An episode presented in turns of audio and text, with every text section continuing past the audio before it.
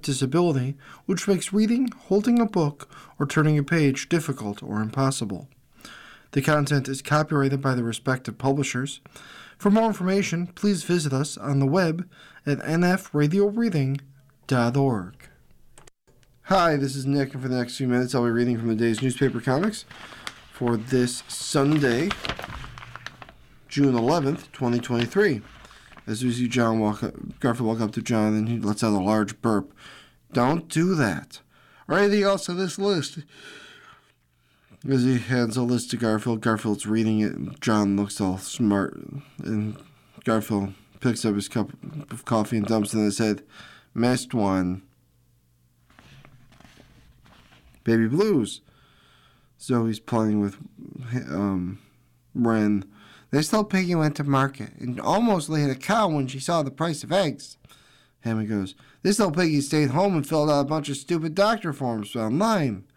And this little piggy had a vegan, gluten free English muffin with avocado at a restaurant. And this little piggy had none because he thinks avocado toast is trendy and stupid.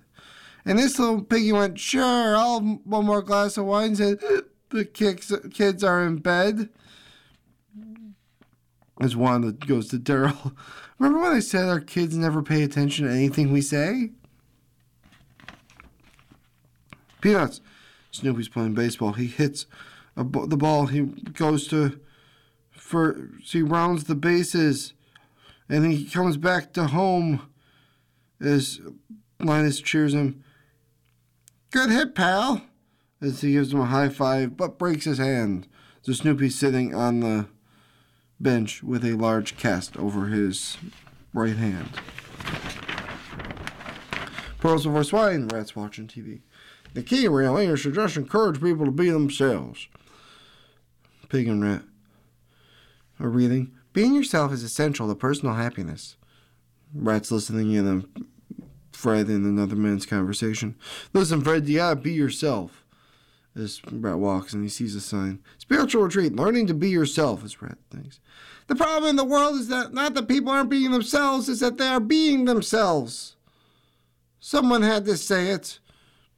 As Goat just goes, You should be someone else. Pickles. Nelson's talking with Earl. Grandpa, why is a building called a building when it's already built? You don't call a house a housing or a school or schooling or a nest a nesting. Shouldn't just be called a build? Um, well, I, uh. Never mind, I'll go ask Google. Oh, yeah, well, good luck getting Google to take you to the ice cream parlor. Crabgrass. Miles and Kevin, they're talking in one of their bedrooms. Man, your toys are always perfect, such perfect condition. Thanks, thank you. It's actually a point of pride for me.